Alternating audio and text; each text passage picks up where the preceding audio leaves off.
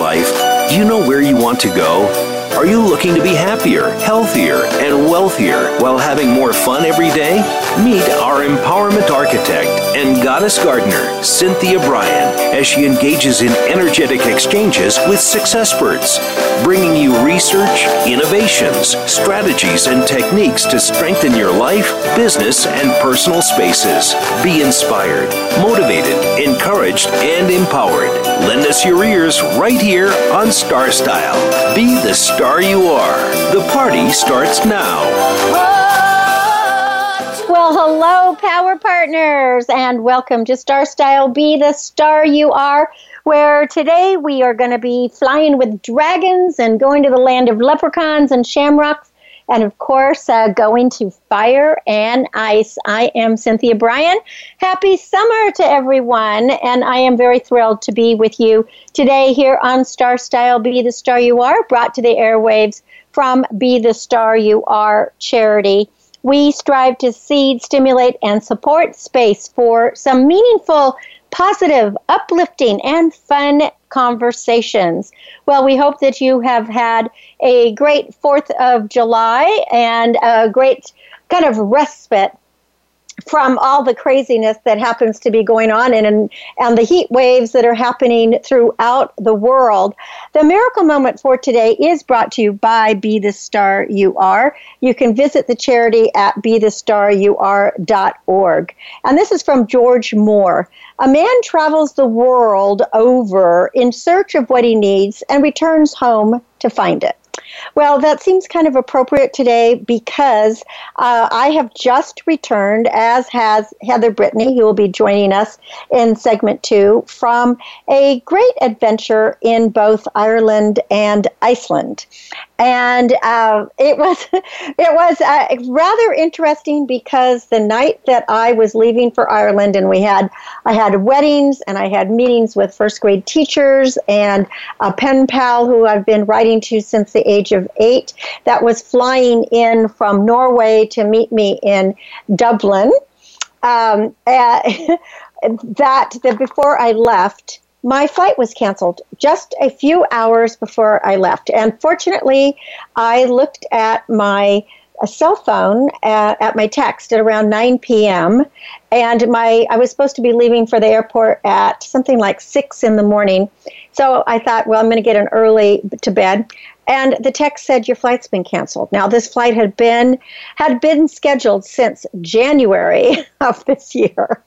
So you can imagine I was in a bit of, of a crush. I took a few deep breaths and I was able to reschedule. But instead of a nonstop flight from San Francisco Bay Area to Dublin, I ended up on flights that went to Portland, Seattle, Denver, London, and then finally to Dublin.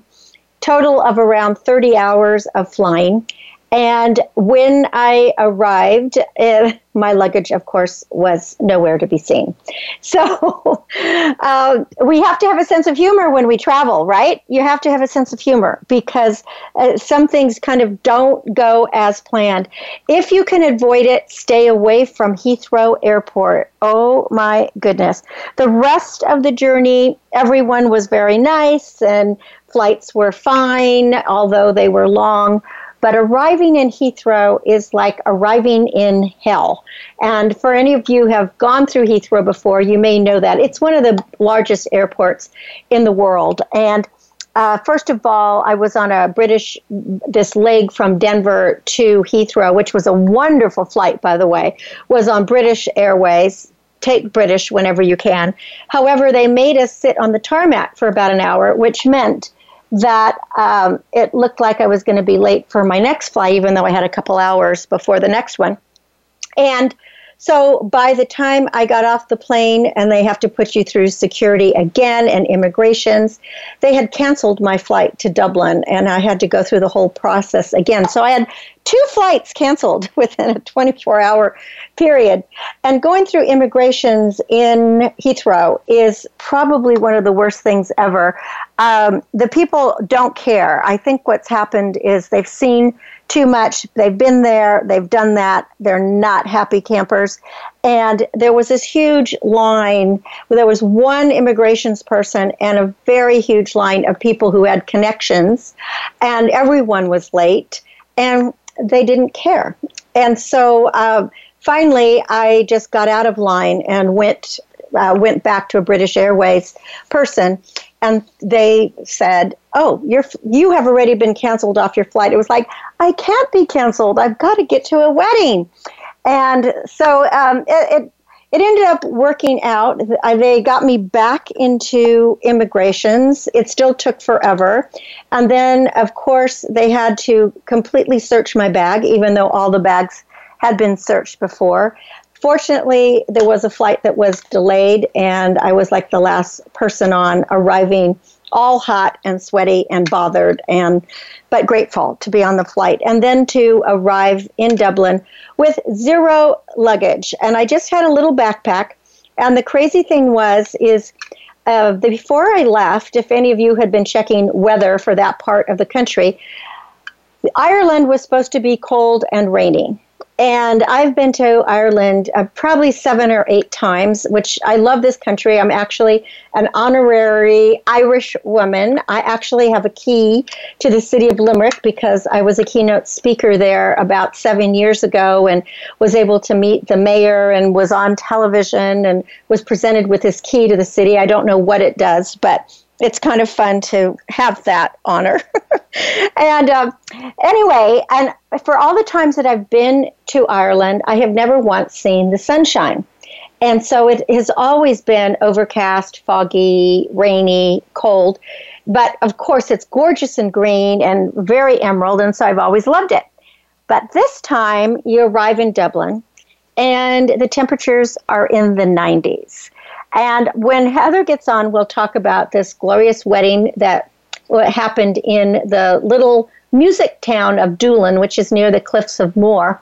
Uh, and uh, on that particular day, it was the hottest day in Irish history since the 1870s.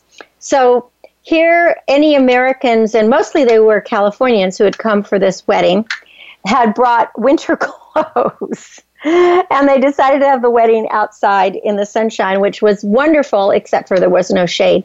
So, uh, all of us who had all of these winter clothes, it was rather um, it was rather interesting because it was um, very very warm. The wonderful thing was how gorgeous Dublin is in the sunshine. Uh, the River Liffey, the nightlife. I think that everybody in the world must have been in Dublin at the time. It was very crowded and really, really fun. But flowers everywhere. I'm actually writing an article about all these towers of flowers that were everywhere. And my daughter had to keep saying to me, Mom, get out of the middle of the road, because uh, I was taking pictures. I was constantly taking pictures because uh, the flowers were so beautiful. So, coming up, we will talk to you about the literary pub crawls and going to the Guinness Storehouse and Temple Bar and Christ Church and what it was like to be in an Airbnb and to walk everywhere. I, I think we were clocking like 25 miles a day. We just walked and walked and walked, which was really fantastic. But while I have a few minutes to um, tell you about my part of the trip, I, I wanted to share one of the, or a couple of the exciting things of this recent trip was I was meeting with my first grade teacher, who I have not seen.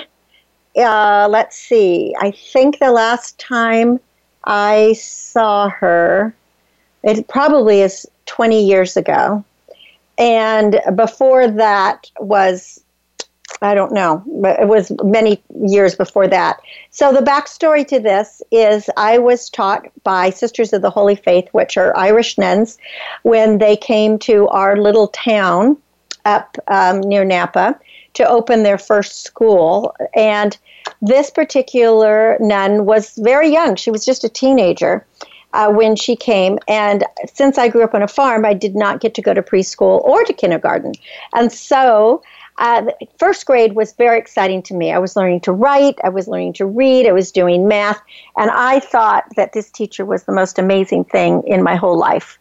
And so, uh, what was what was great is the fact that she became my favorite person in the world, and uh, she tells me that I was her favorite first grade student, but of course she's had thousands, and she probably tells them all that. So I don't I don't care about it.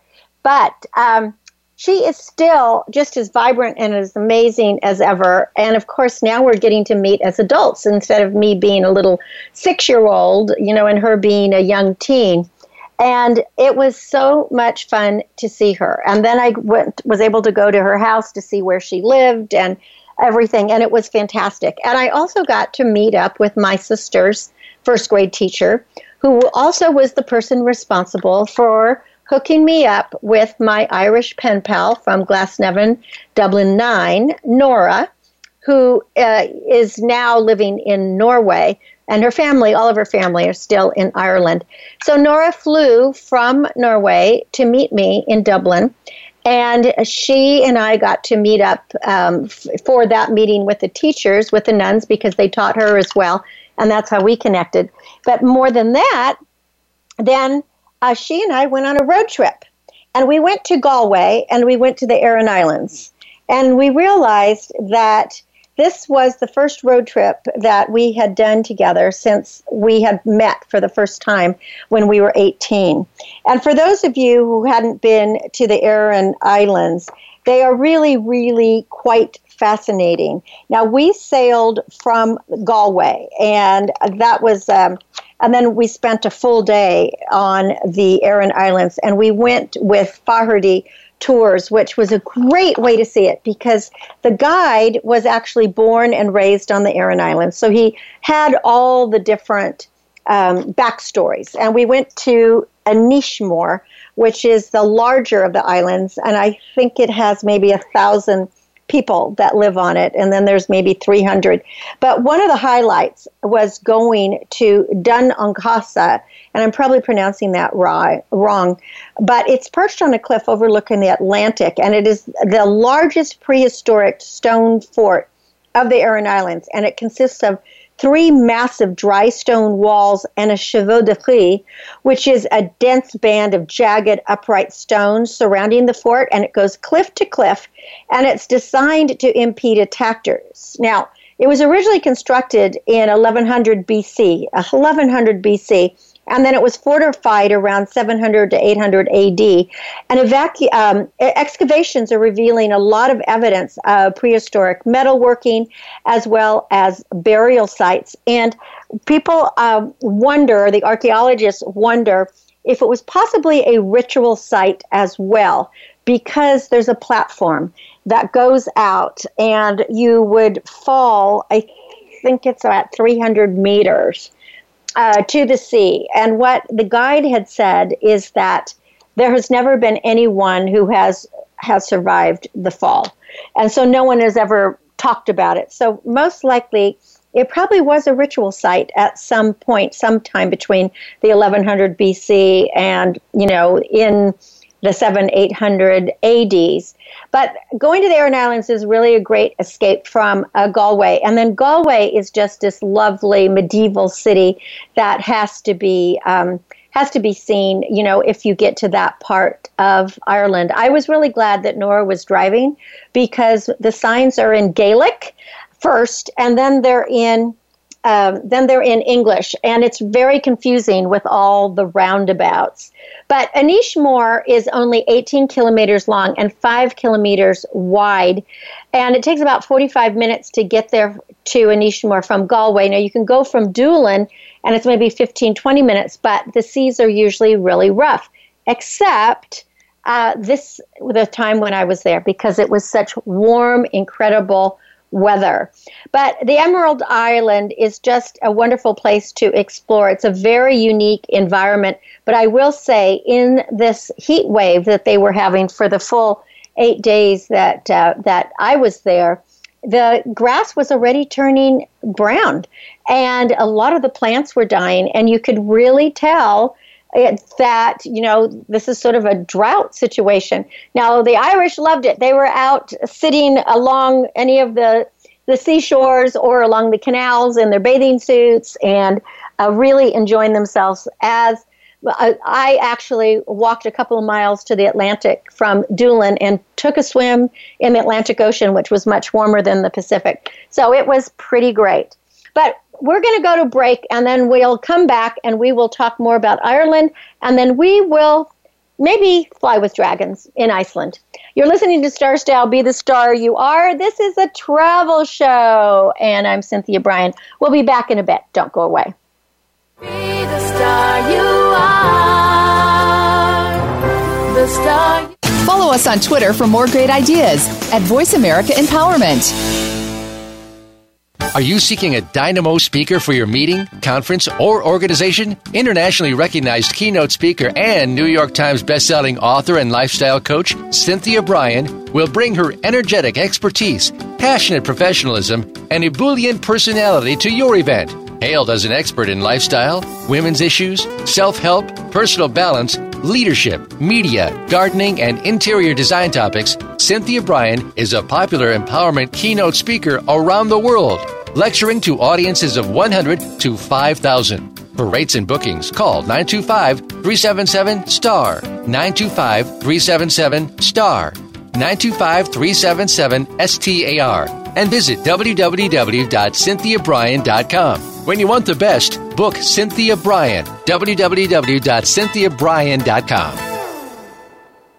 This business of show business is calling out to me. Get started acting or modeling with a consultation from media coach extraordinaire Cynthia Bryan, who has guided entertainment careers for over two decades. Call 925 377 STAR or visit www.cynthiabryan.com. Pick up a copy of her award winning book, The Business of Show Business, and start living your dreams today. Call 925 377 STAR. 925 377 STAR. Become our friend on Facebook. Post your thoughts about our shows and network on our timeline. Visit facebook.com forward slash voice America. It's power time on Star Style. Be the star you are with your passion, purpose, and possibility producer, Cynthia Bryan. Now, back to the power party. This business of show. Well, you're listening to Star Style, Be the Star You Are. I am Cynthia Bryan, and with me now is Heather Brittany. Hello, Heather. Hello, hello. So, Heather just got back literally from uh, London and she's been she was traveling as with me in Ireland and Iceland and then she went on to Amsterdam and to England um, so we have a lot to talk about. But is it's crazy to come home, isn't it? Because it's it's just amazing what you come home to. Oh my goodness, yeah. so over even though we had amazing weather while we were traveling, um, there was an insane heat wave here in California, especially here in Southern California.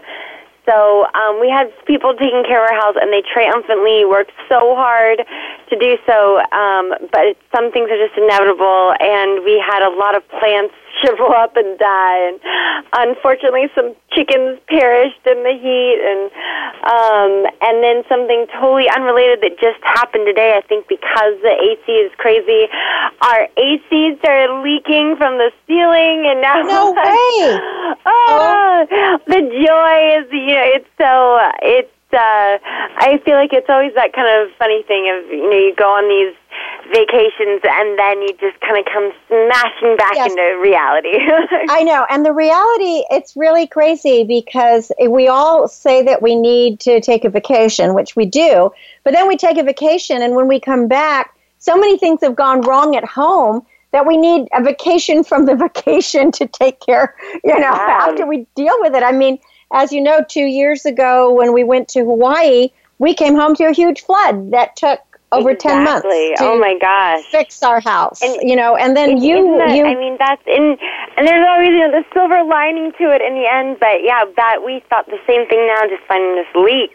Um right. but that's um that's i guess you know that's life. That's how things that's go. that's part of life. And feeling so fortunate before that we had the ability to travel, um, but uh, then it's all the unfortunate things when you get back of like, okay, wow, oh, and, and, and my the hard goodness, part is is that but, you get in it, you come into it full force because, like you in Northern California, we had a heat wave as well, and um, even though I had backup systems in place for people to come and water, it's like everybody seemed to have something happen to them where they couldn't yeah. show up or whatever. And so I'm, I'm dealing with the same thing a very uh, dead garden, which will come back. Everything comes back eventually, but in the meantime, not so fun. But let's talk about some of the fun things because, first of yeah. all, Dublin was really awesome. And one I think of, I think two of the major highlights of Dublin that I thought maybe we could talk about together was one was going on the literary pub crawl, where we learned yeah. so much about the writers uh, that were, you know, uh, Irish writers. And then the second thing that I thought was amazing was the Guinness Storehouse going on that that wonderful tour of the Guinness Brewery and getting up to the gravity bar and learning that it takes 119.5 seconds to pour the perfect beer. yeah, right? And they're very precise about that and so proud. And it's something, what, a million pints are poured a day? Is that what they said? Yes. Like, of Guinness. That's why, I, you know, it's so interesting. I feel like whenever you go to a place when something is made there, it always tastes better. It always tastes right. fresher. It all for whatever. I feel like it's even sometimes it's like Coronas or something, which I do not like that beer. But when I mean go to Mexico, I'm like, God, this is so good. Um, and same thing in Guinness. I typically don't drink, but um, being there in Ireland, having it fresh at the brewery, and um, wow, I, it's it's really a fascinating process, and there's just so much passion, history behind it, and yeah, um, yeah, we had a wonderful, a wonderful tour, and uh, well, so I yeah, wanted to. I wanted to go back to what you said about the Guinness because I have said that for the longest time. Um, I really do love good dark beers. However, um, I did not. I did not. I've never liked the Guinness ever here in America, and of course, you know, you always buy it around uh, St. Patty's Day. Excuse me. Um, but that was the reason they said that we don't like it, is because that here it may sit for a week, 10 days, two weeks, because they can't pour that many of it. So it loses its flavor, it loses its pizzazz. But in Ireland, so many pints of Guinness are poured every day that it's always fresh. And that's where the flavor comes from. So that I exactly. found really, it was very, very interesting. And yeah, yes. to go up to that gravity bar and to have the view of, you know, all of of Dublin, that was pretty. That was really neat. But the um, the the what do you call it? The tour itself was remarkable. I learned so much and how smart Guinness was to get a 9,000, I've never heard of anything like this, a 9,000 yes. year lease on the property so that Guinness could be made for 9,000 years. So, you know, they joke that they probably have uh, quite a quite a ways uh, to go because they've only been making Guinness for 250 years. Yeah, no, and it was it was pretty impressive with that. And also, there's the James, not the Jameson. Yes, no, there is the Jameson and the Chulies. Um, yes, I did not take that, either of those you? two tours, but the ones that they were for the whiskey tours as well. And there was many brew pub tours, um, but the tour, another tour that we loved so much was doing the literary tour. Um, it was so again, there's so much passion. It was wonderful to see these people that were leading the tour. Uh, in between, were acting out, um, scenes from particular novels or plays, and then we'd get to these historic sites, and there was so much history um, in Dublin, and I believe I don't know if it's in Ireland or in Dublin that is like the most concentrated amount of writers and poets. You know, such an artistic Dublin, amount of yeah. people. And it was, I mean, because uh, it was so interesting. Uh, um, they started, they're actors, first of all. The people who lead this tour, they are actors. And they make it very clear, even though it's called a pub crawl, this is not meant to be for people who are going to be inebriated or just want to get drunk on a pub crawl. This is for people who are really interested in the sights and sounds that inspired writers like Brendan Kennelly and Samuel Beckett and Yeats and James Joyce and your favorite Oscar Wilde, right? Yeah. And so they they act it out, and then they have um, a, a person who plays Irish music. And I just remember when I was sitting there, they started off with Samuel Beckett's, and it was they called it "Waiting for Godot," but we call it in in American English "Waiting for Godot." But in French, it's "En attendant Godot." And when I lived in Bordeaux, when I lived in Bordeaux, uh, that was the play that I had to do in French and perform for part oh of my, writing thesis. And it was so funny when they were acting it out in English. I was like hearing it in French in my head. so it was, you know, that was kind of interesting.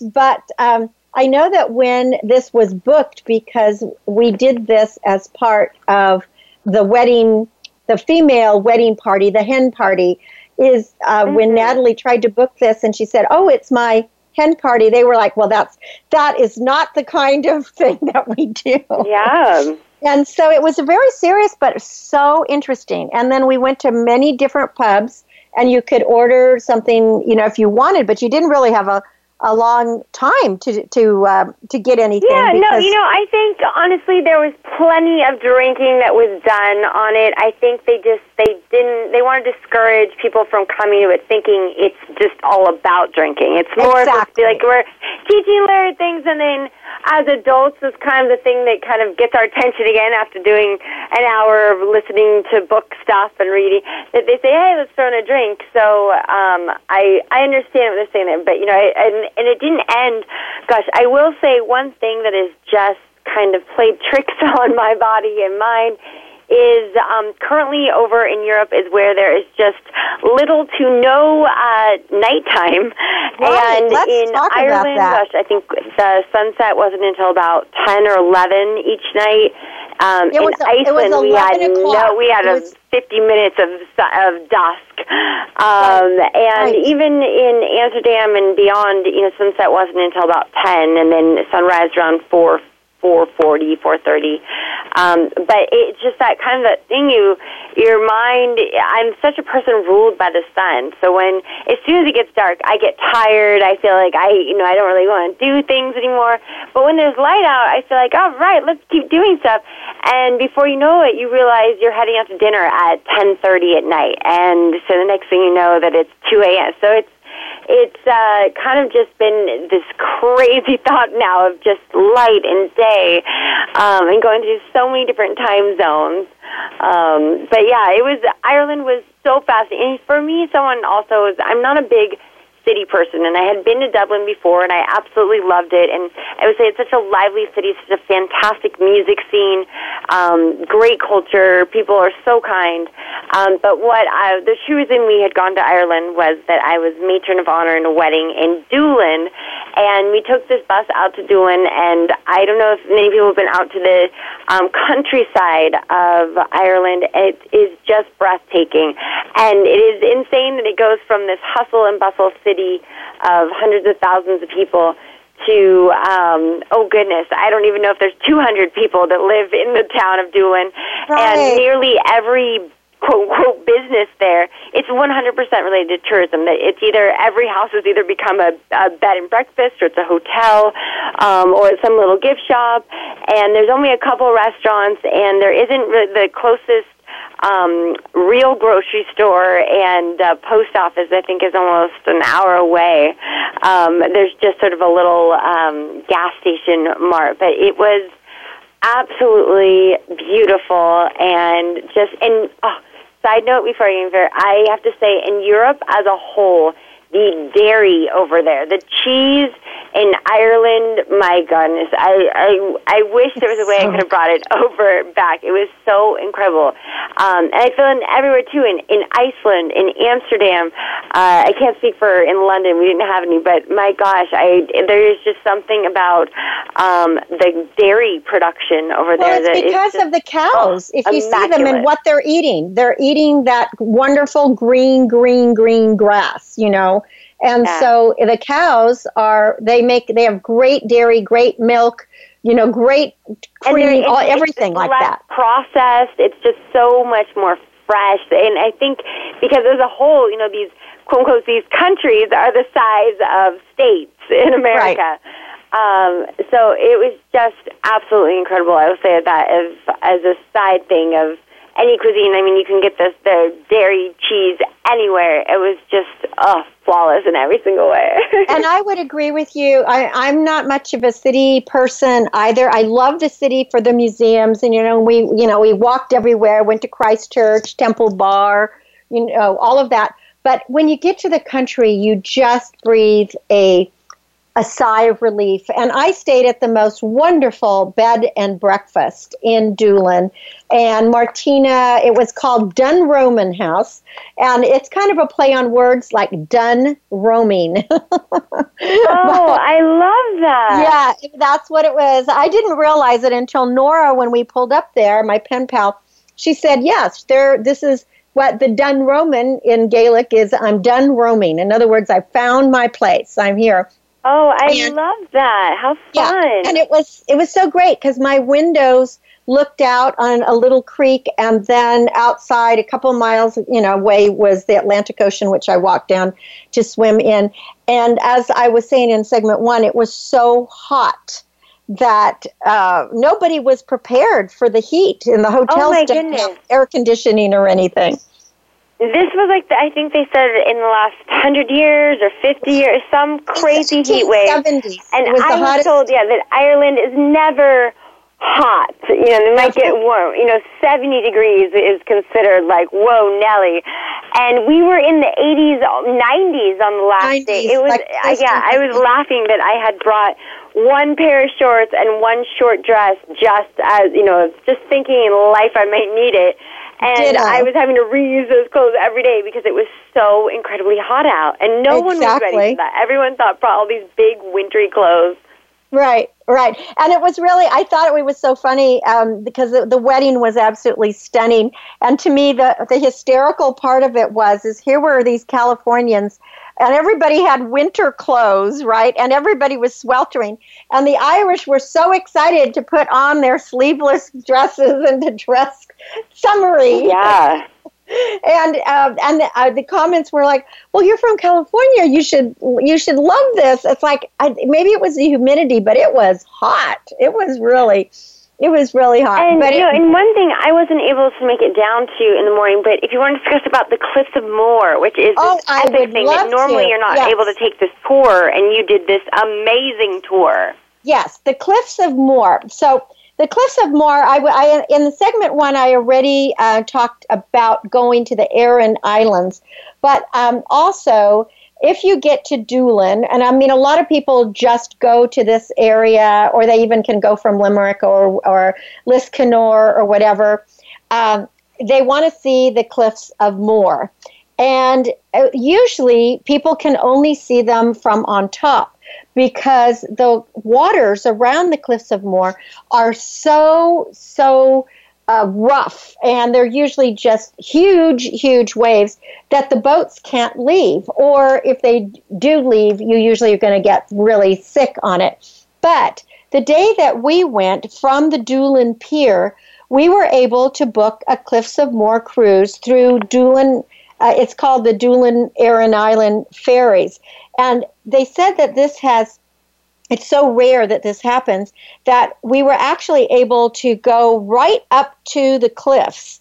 And it has the oh. biggest oh. Uh, the biggest concentration of birds uh, puffins. It's on the western fringe, oh. of, fringe of the atlantic. And it is it is really beautiful. These cliffs go up 300 feet or more. They're the highest sea cliffs in europe. No i'm wrong. 214 meters high. That's what it is.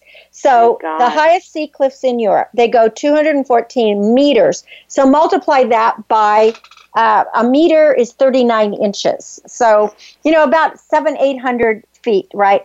They're eight kilometers long and they are from these rock sediments that were laid down 320 million years ago. The largest wow. seabird colony, including puffins and razorbills and all kinds of other birds that are in Ireland, are concentrated in this particular area.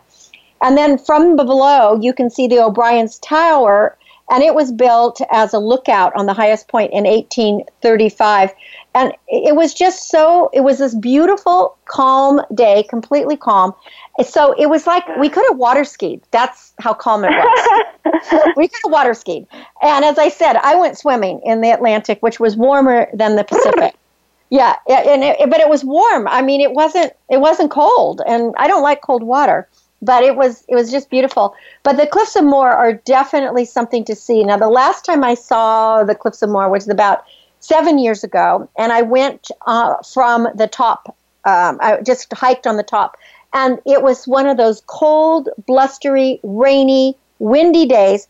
So the winds were so high, I was really afraid to get close because people, you could get blown off. That's how that's how wow. high they are. And then you know, for people who are Harry Potter fans, there's a Harry Potter sea cave that's down in that area as well. So you may be interested in it. And something that the Ireland has done in the last few years, in the last, in, since I've been there, they have this um, area, this road that's called the Wild Atlantic Way, and you took part of it on your bus, uh, Heather, when you came to Doolin. Yes where you go along, you go all along the Atlantic and go through these tiny little villages and and isn't oh it amazing how the buses pass? I mean, how cars uh, driving a car there is a skill, a talent. My gosh, I can't uh, driving a bus. These roads are barely meant for one car. One it is insane. It, every road feels like the what's it called, Lombard Lombard Street. It's insane. Right, exactly. It is, I am in a, a true amazement of the driving abilities there. Yeah, and uh, I wouldn't want to, you know, and of course they drive on what we call the wrong side of the road. So even with Nora, when we went on our road trip, even though she was born and raised in Ireland and she learned to drive on the left hand side of the road. She now lives in Norway, and there they drive like we do in America on the right hand side of the road. So as we were driving, she kept she kept telling me to tell her to the left, to the left, because we would go around these roundabouts. And you know, when you're used to driving on the right, you're you kind of want to veer that way, but you can't you know, you have to stay to the left, to the left.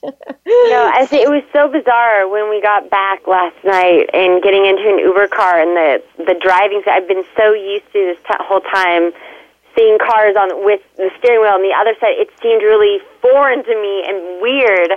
Yesterday, seeing a car that's now normal, thinking, "My yeah. goodness, where have I been in life?" That, it felt it felt really this like, "Oh, yeah, I guess that's how it is over here now." Exactly. I forgot about that. Exactly, exactly. Well, um, the, uh, Heather, I'm just going to just say Heather was a matron of honor in one of her best friend's wedding, and it was such a gorgeous wedding. So much fun, wonderful food, dancing, the music, Irish music, and uh, Heather gave amazing speech on behalf of her friend. It was so great. I was really, really proud to hear it. And then um, we, I mean, it was just a, the whole trip was really wonderful. But then we went on a trip to Iceland. And for people who don't know, if you fly Icelandair, either from America to Europe or from a place in Europe to Europe, you can have a free stopover in Iceland for anywhere from three to seven days. And it's really worth, you know, it's really worth doing if you want to go to the top of the world near the Arctic Circle. So when we come back from break, Heather, let's talk a little bit about Iceland. Yeah.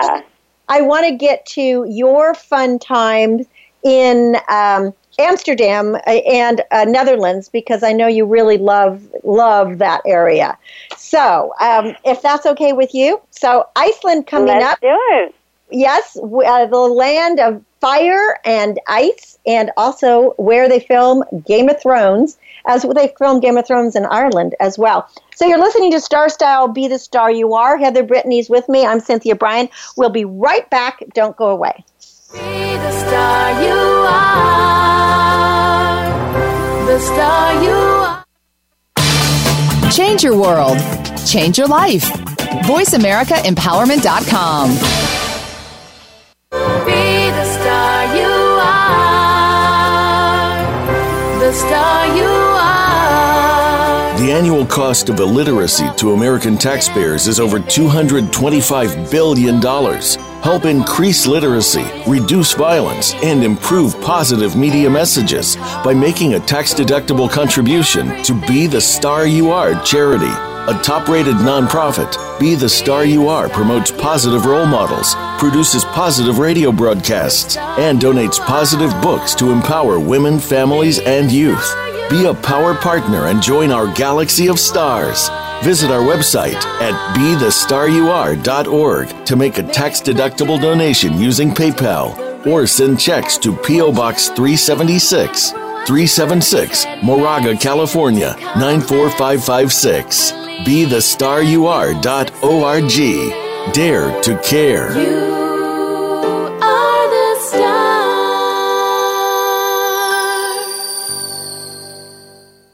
Follow us on Twitter for more great ideas at Voice America Empowerment.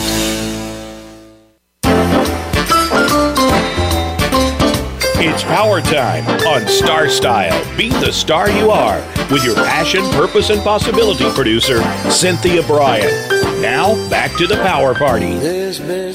Well, I don't think either Heather or I saw leprechauns or shamrocks while we were in Ireland. Um, we did hear a lot of Gaelic, and I practiced mine as well. But we decided then to uh, take a flight to Iceland. And so you're listening to Star Style Be the Star You Are. I'm Cynthia Bryan, and with me is Heather Brittany. So we arrived. It, we arrived in Iceland. We went from the scorching heat of Ireland to really freezing cold of Iceland. And so it was kind of exciting to be able to wear these winter clothes that we had packed this huge suitcase. for. Finally, right?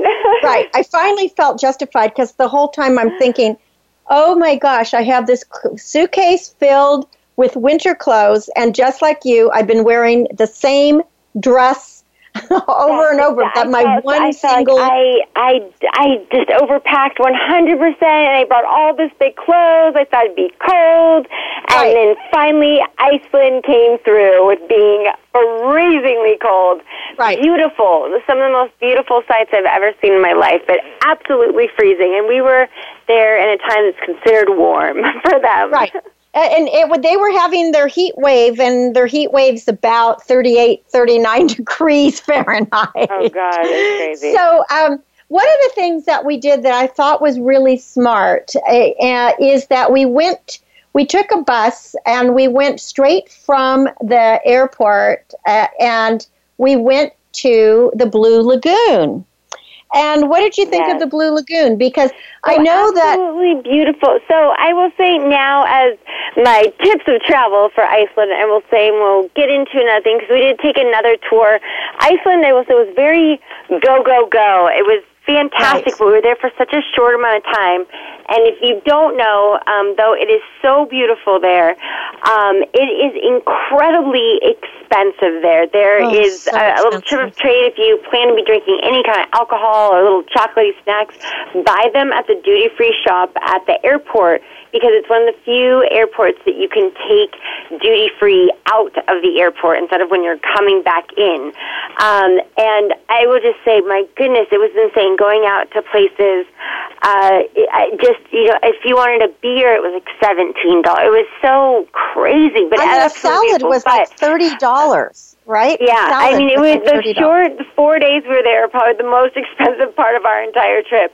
Um, but the amazing thing about the Blue Lagoon, I will say, um, now that I've been there, I feel that now and now knowing about other little lagoons that you can go to, um, I think if for, if for a first timer, I would recommend to go because it is this beautiful, vibrant blue water that's naturally occurring. It smells like smelly rotten eggs, but you would Like definitely- sulfur, right. Has these hot. Oh my gosh, it is absolutely fascinating and beautiful and soothing. And um, but I will say it is quite. Um, you're not the only one that enjoys it, so it is quite a tourist attraction. Um, it's finding the correct times to get there. We kind of came. We lucked out for the most part of kind of coming in right at those sweet spots that when we'd be leaving, there'd be this whole big kind of rush of people coming in. Right. Um, no, we didn't have that but, many uh, people there, but but, after, yeah, there, when we when we were leaving, there were lines for sure. Yeah, but it's definitely something now.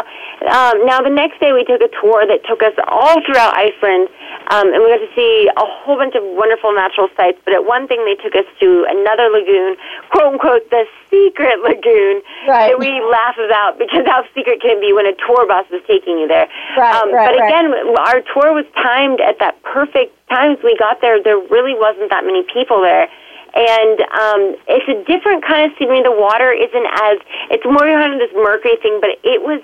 I've kind of enjoyed it a, a little bit more. It kind of just had this more secretive spot. But same thing, right when we were getting ready to re- leave, there was this whole new flood of people. So I guess the, thing is just timing the right time for things. Um, but then again, on this second tour, that we took. Um, there are so many. One of the one of the things that uh, I really respect by Iceland is that it is so forward with its thinking about environmental and using environmental fuels and fossil fuels and Yes. and their how um, they get nearly all their energy is coming from was it sub considered the subthermal? Coming geothermal. yeah the geothermal. They have the bubbling pots you know i mean it's it's a volcanic island. And so there it's geothermal electricity and all their hot water for example their hot water is piped in from these geothermal lagoons. And um, and their electricity is the same way. So it's they are very very uh, forward thinking and uh, in that in respect you know that kind of there isn't a, that expense for them but their food is expensive. They don't think it is but we certainly did Oh my goodness! I know we are so questioning of it. So, um, where we ended up staying was this incredible, awesome Airbnb uh, that has a really cool history of it. That was the first prime minister of Iceland, um, and just it was absolutely beautiful. Perfect space, great location, really fun area. Uh, I will say at nighttime it was a really fun area that we could hear the liveliness. And since the World Cup was going on, there and Iceland was in it, there was a lot of rowdiness going on. But we were just so amazed of this young crowd. Like, how do these people afford to go out here? Because we were right. Um, though we were so impressed by the food and beverages and hospitality and just of, of everything about Iceland. Um, prices, it really um, you need to go into it with a plan of attack and a budget to it because you will be blown away at, at prices.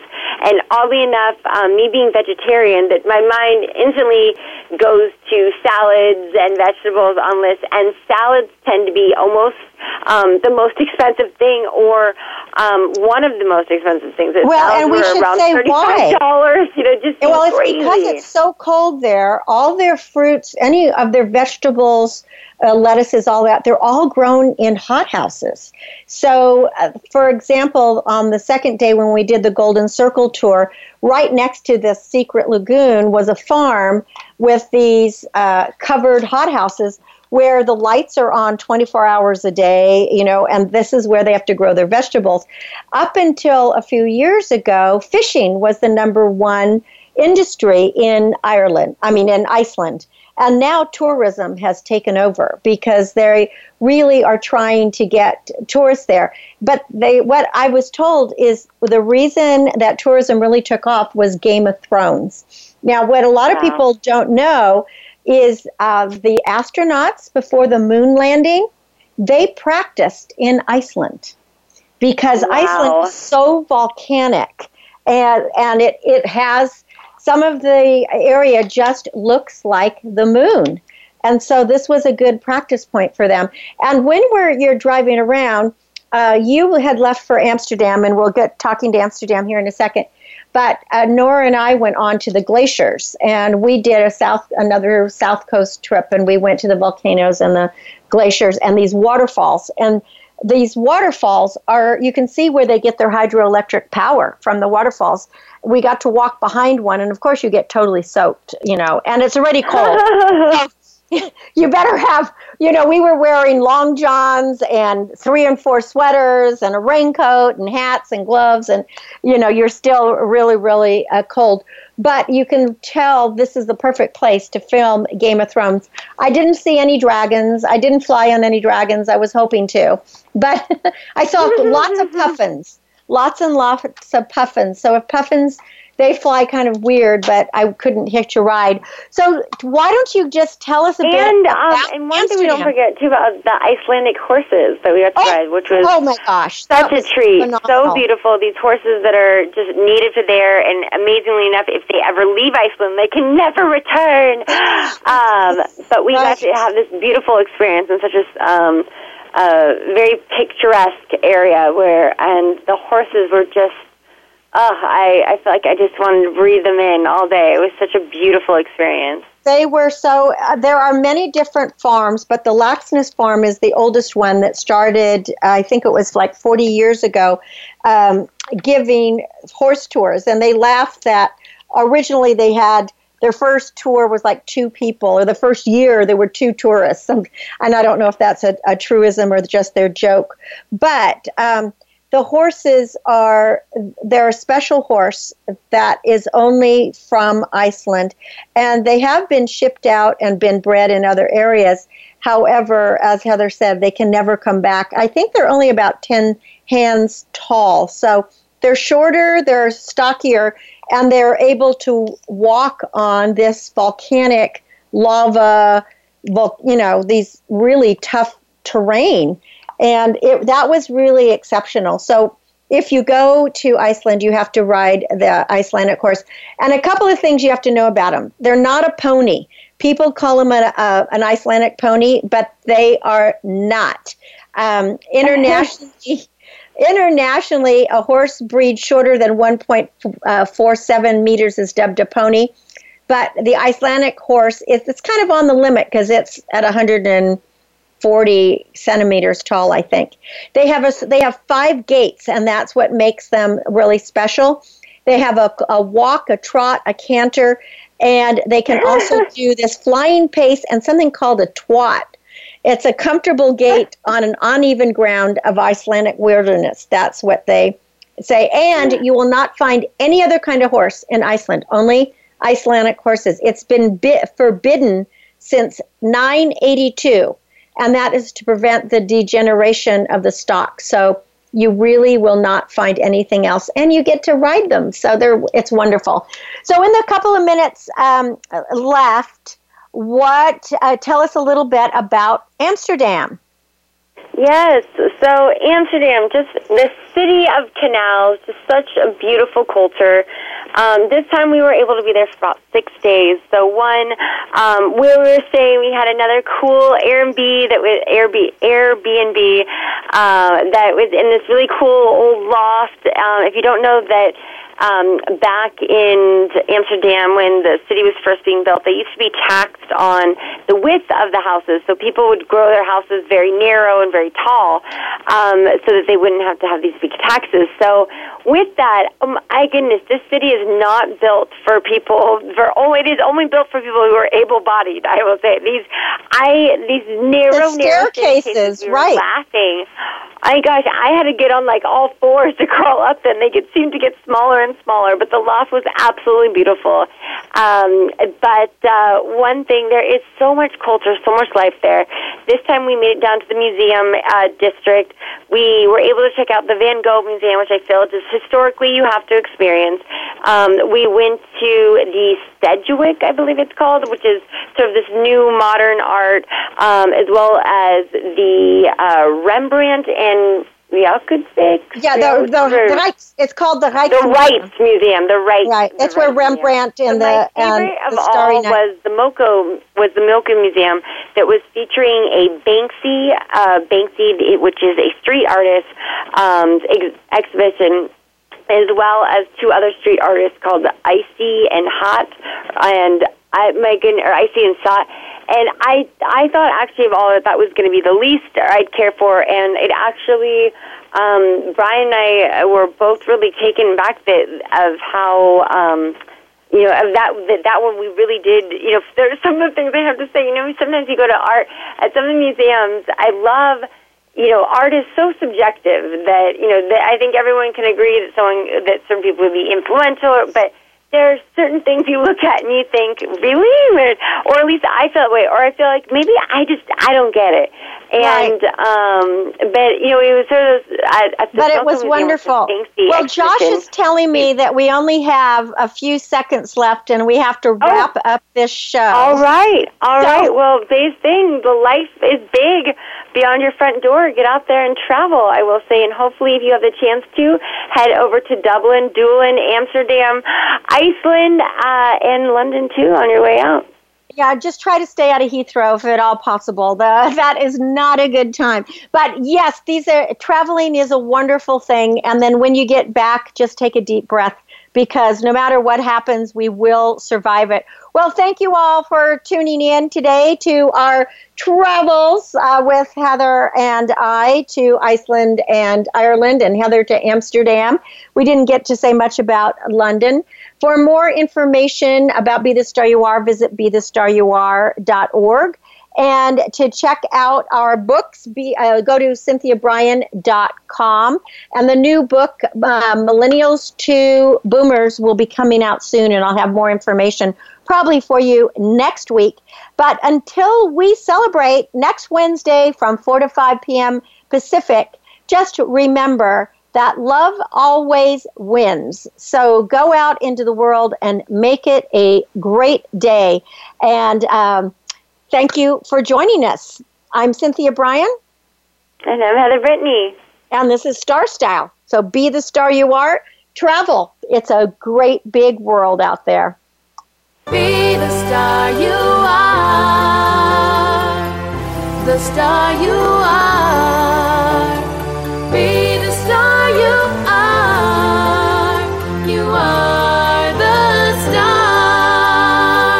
Been a pleasure bringing you our life changing program, Star Style Be the Star You Are. We have you on our radar as it's our goal to inspire, inform, entertain, and motivate you to be the star you were born to be. For more information, visit starstyleradio.com. And to make a donation to the charity, go to BeTheStarYouAre.org. Ignite the flame that burns brightly within. Take charge of your life and coach yourself to success with our dynamic host and empowerment architect, Cynthia Bryan, every Wednesday at 4 p.m. Pacific Time, 7 p.m. Eastern Time, right here on the Voice America Empowerment Channel for another serving of champagne for the spirit and a power boost to live with star style. Until we celebrate together next week, be the star you are.